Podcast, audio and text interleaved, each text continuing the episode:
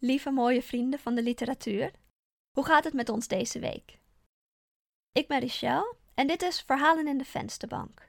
Een literair project waarbij we elke week een nieuw verhaal schrijven en voorlezen. Dit is aflevering 3 en het verhaal van deze week gaat over een ongeluk waar mijn zus en ik getuigen van waren. Tenminste, niet zozeer het ongeluk zelf, maar het moment vlak daarna dat de politie en de ambulance net weg waren en mijn zus en ik naar huis toe liepen.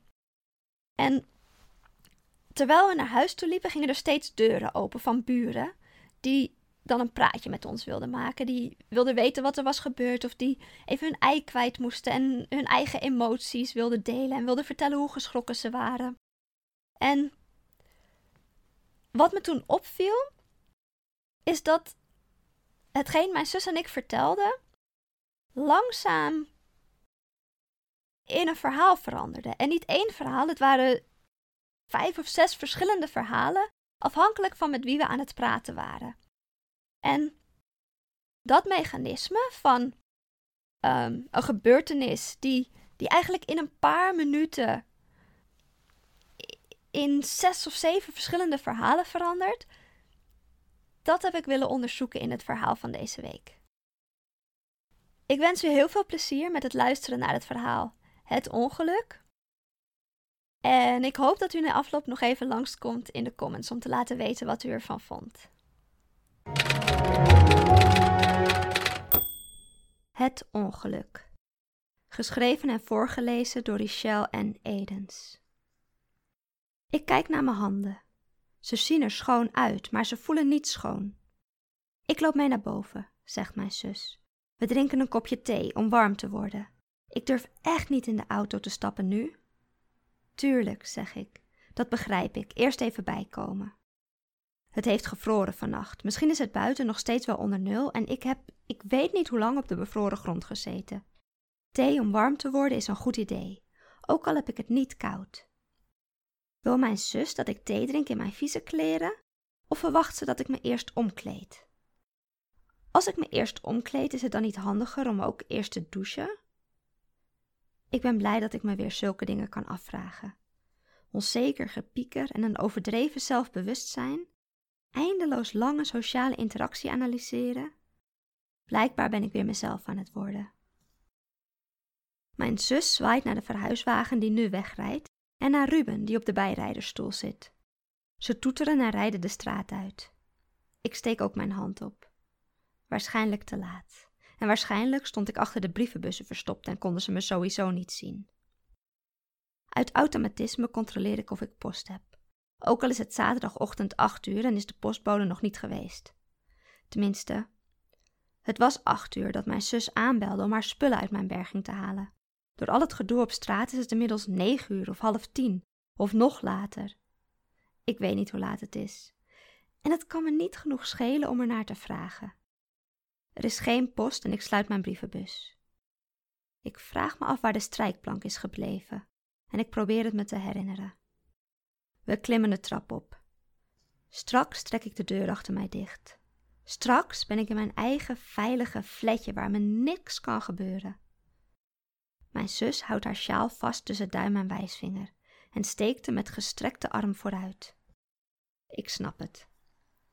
Hij druipt niet meer, maar hij is nog wel nat van het bloed. Ze wil niet dat het bloed op haar kleren komt. Mijn spijkerbroek kleeft klam tegen mijn knieën en mijn vest zit ook onder de vlekken. Ik wil aanbieden om de sjaal voor haar te dragen. Mijn kleren zijn toch al vies. Maar mijn handen zijn net schoon. Voordat de ambulance wegreed, wenkte een van de broeders mij en hij kneep twee ampullen met gele vloeistof leeg in mijn handen en gebaarde dat ik moest wrijven, moest wassen. We zijn pas halverwege de trap als op de verdieping boven ons een deur opengaat. Sorry hoor, meiden, roept de buurvrouw ons tegemoet. Ik hoorde jullie de trap opkomen en ik moest gewoon even vragen wat er was gebeurd. Er was een man aangereden, zeg ik. Ja, ik was in de keuken, zei de buurvrouw. Ik was net mijn Casey eten aan het geven. Ik heb hem pas een paar maanden geleden uit het asiel gehaald en toen hoorde ik die knal. Ik schrok me dood en Casey ook. Zijn oortjes zaten helemaal hier. Ja, zeg ik knikkend, ook al begrijp ik niet helemaal waarom ze me dit vertelt. Ik had jullie verhuiswagen gezien en eerst dacht ik dat jullie gewoon wild en onvoorzichtig met jullie meubels omgingen. Ik weet nog dat ik dacht: Nou, nou, zo ga je toch niet met je eigen spullen om? Later pas hoorde ik die sirenes. Ik loop naar het raam om te kijken, zie ik die man liggen in die plas bloed. Er was veel bloed, zeg ik. Mijn zus knikt. Hij had een hoofdwond. Ja, dat zal ook wel, met zo'n klap. Wat was er gebeurd? vroeg de buurvrouw. Ik haal mijn schouders op. Niemand heeft het gezien, zegt mijn zusje.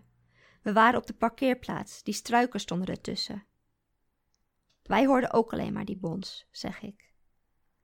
Hij was een hond aan het uitlaten, zegt mijn zusje. Dat weten we wel. De buurvrouw slaat overdreven theatraal een hand voor haar mond, al was ze misschien ook echt geschrokken. Zijn hond? Wat voor hond is het dan? Misschien ken ik die man wel. Als ik Casey ga uitlaten, maak ik altijd een praatje, weet je wel. Die hond is weggerend, zegt mijn zusje. Een Fries is daarbij, zeg ik. Dat hoorde ik iemand tegen de politie zeggen. De buurvrouw is zichtbaar ontdaan. Ik vertel haar dat een aantal politieagenten nu een rondje aan het rijden zijn om die hond te zoeken, en dat stelt haar gerust. Constance misschien, zegt de buurvrouw. Er woont een Friese daarbij genaamd Constance op de Mozartstraat. Ik zal straks ook wel een rondje lopen, straks als ik Casey ga uitlaten. Die hond kent mij en Casey al, dat is misschien makkelijker dan die wildvreemde agenten. Ik knik en glimlach er geruststellend bij. Als we verder lopen, wenst de buurvrouw ons een fijne dag. Is dat niet raar? vraag ik aan mijn zusje. Dat ze alleen maar over zichzelf praat en over die hond in plaats van over die man. Ik haal mijn schouders op. Dat is normaal, denk ik. Mensen maken iets atypisch mee en willen hun verhaal kwijt. Ik bedoelde raar dat ze ons een fijne dag toewenst. Deze dag heeft al een stempel gekregen. Deze dag is al bepaald. Het is niet dat alles nog wijd open ligt en dat er nog net zoveel kans is op een fijne dag als op een rotdag. Het is geen rotdag, toch? Zegt mijn zusje. Wel voor die man, zeg ik. Maar voor ons? Mijn zus haalt haar schouders op. Voor ons is het meer een avontuurlijke dag. Die strijkplank, hè? Ik had een strijkplank in mijn handen. Waar is die nu? vraag ik. Ruben zal hem wel gepakt hebben, zegt ze. Ook op de tweede verdieping gaat een deur open. Dames, dames, roept de volgende buurvrouw. Sorry hoor, ik ben nog in mijn nachtjapon. We lopen haar tegemoet. Wat een klap, hè? Ja, zegt mijn zusje. Mijn ramen dreunden ervan, zegt de buurvrouw. Ik lag nog in bed, maar ik was meteen klaar wakker. Kijk ik uit het raam? Nou, erg, hè? Er moet een flinke klap zijn geweest.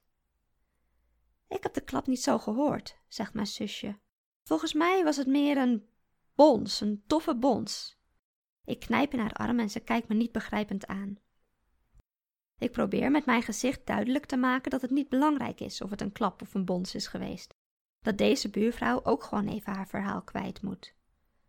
Mijn zusje rolt met haar ogen. Ik weet niet of dat om de buurvrouw is of om mij. Erg hè, al dat bloed. Ik kon vanuit het raam die hele plas zien. Jullie waren er gauw bij hoor, dames. Goed gedaan. We konden niet zoveel doen, zeg ik. Ik heb niet zoveel gedaan, alleen die doek tegen zijn hoofd gedrukt. Ik knik naar de sjaal die mijn zus nog steeds vast heeft. Toch dapper van jullie. Ik wilde ook naar beneden komen. Ik ben vroeger verpleegster geweest, maar ik had mijn nachtjapon nog aan en ik was net wakker. Het was niet nodig, zeg ik. We hebben op de ambulance gewacht en toen hij bij kennis kwam, heb ik hem een beetje gerustgesteld. Dus hij was bij kennis, zei de buurvrouw. Dat is goed om te horen, dat is een goed teken. Ze mogen daar verder niets over zeggen, hè? Toen ik verpleegster was, kreeg ik ook wel eens van die vragen van omstanders. Maar ja, je hebt beroepsgeheim, hè? Ja, zegt mijn zusje, nee. Ze mochten inderdaad niets zeggen. Niet eens of hij het zou overleven. Hij overleeft het wel, zei de buurvrouw. Hij was bij kennis, toch? Ik knik. Ik weet niet of hij echt bij kennis was. Hij had zijn ogen open en hij praatte, maar hij bleef steeds dezelfde vragen stellen. En het leek maar niet tot hem door te dringen dat hij een ongeluk had gehad. Ik druk mijn lippen op elkaar. Dat hoeft de buurvrouw niet te weten. De buurvrouw wil vooral weten dat hij bij kennis was en dat hij het zal overleven. Dat stelt haar gerust. Dat stelt zo te zien mijn zusje gerust. Terwijl we afscheid nemen van de buurvrouw, voel ik de knieën van mijn spijkerbroek trekken.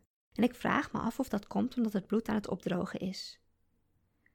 Misschien moet ik mijn broek losknippen straks, zeg ik. Ik denk toch niet dat ik hem nog aan zou doen. Ja, zegt ze, Ruben zei dat hij mijn sjaal in de kookwas zou doen. Maar zelfs als al het bloed eruit is, weet ik niet of ik hem nog wil gebruiken. Ik knik. Zal ik Ruben vragen of hij jouw kleren ook wil wassen? vraagt ze. Ik heb een eigen wasmachine, zeg ik.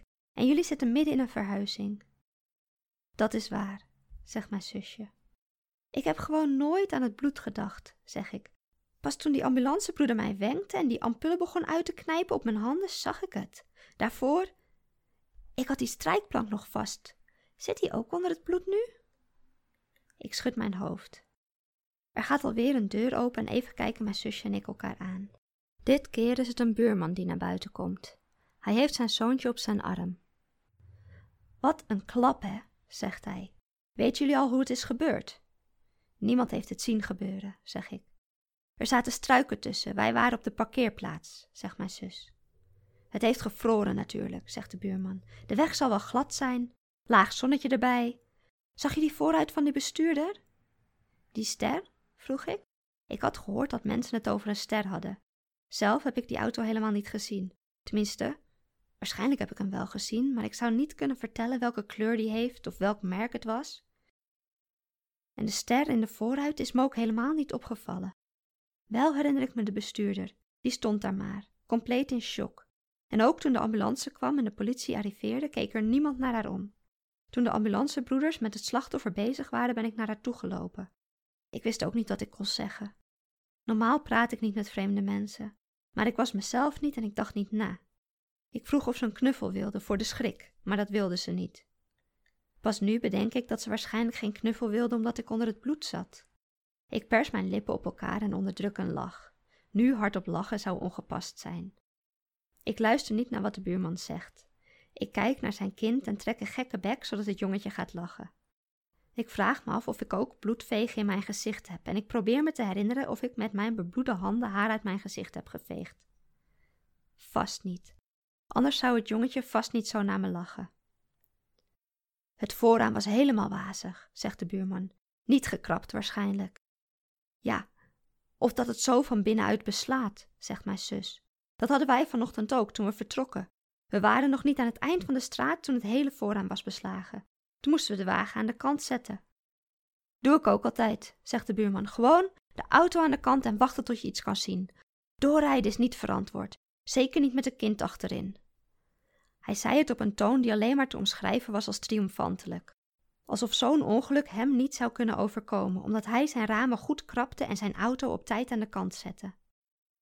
Ongelukken gebeuren willekeurig, met iedereen. Hij zou nog steeds de overstekende man kunnen zijn. Maar dat zei ik niet. Dat had hij niet nodig om te horen nu. Hij wilde een schuldige. Hij wilde een menselijke fout die hij zelf nooit zou maken, omdat hij zich daarin veilig voelde. Mijn zus ook, geloof ik. Ze deed in ieder geval geanimeerd mee aan het gesprek over ramenkrabben. En ze zag eruit alsof ze het inmiddels wel weer aandurfde om in de auto te stappen. Ja, zeg ik, laag zonnetje en ijzel en niet gekrapt en een beslagen voorraam en dan vraag je er ook om. Ik weet niet of het waar is, maar het stelt hen allebei gerust. We zeggen gedag tegen de buurman en beginnen aan de laatste trap. Nog even en dan kan de deur dicht. Ik weet niet waar de strijkplank is, zeg ik. Ik zie mezelf nog staan aan de ene kant van de struiken met een strijkplank onder mijn arm en aan die andere kant van de bosjes die man in die plas met bloed. Hij kreunde en bewoog en ik riep dat die meneer moest blijven liggen, tegen de omstanders die er nog niet waren. Er was niemand om mijn instructies op te volgen. Voor een moment was ik verbaasd dat die man helemaal alleen was, en een moment later besefte ik dat ik degene was die de man moest helpen. Ik liep niet om de bosjes heen, maar ik nam de kortste route, dwars door die kale struiken en de berijpte takken. Halverwege besefte ik me dat ik de strijkplank nog steeds vast had en dat die strijkplank mij vertraagde. Verstrikt geraakt in de takken en ik had geen tijd om na te denken hoe ik dat moest oplossen. Ik liet gewoon los en ik worstelde me uit de takken naar de man toe. We zijn boven aangekomen en ik steek mijn hand in mijn zak. Ik zoek mijn sleutels. De strijkplank ligt nog in de bosjes, zeg ik. De deur zwaait open. Daar is mijn huis. Nog even en dan trek ik de deur dicht. Dan ben ik veilig. Dit alles gebeurde buiten en straks ben ik binnen. Ik duw de deur verder open en stap de gang in. Mijn zusje zucht geïrriteerd. Hou nou eens op over die strijkplank. Ik stap over de drempel. Ik neem mijn bebloede kleren en alle verhalen mee naar binnen. En ik stoot mijn elleboog aan de deurpost. Ook binnen kunnen er willekeurige ongelukken gebeuren. Mijn zusje sluit de voordeur. Je hebt geluisterd naar het verhaal Het Ongeluk. Geschreven en voorgelezen door Richelle en Edens.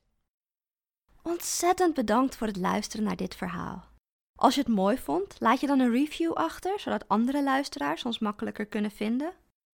Of geef deze podcast 5 sterren en vertel erover aan een vriend, een vriendin, een moeder of een schoonvader, een oom of een buurvrouw. En vergeet niet ons te volgen, want we hebben jou er graag volgende week weer bij. Voor nu een hele fijne avond en een hele fijne week.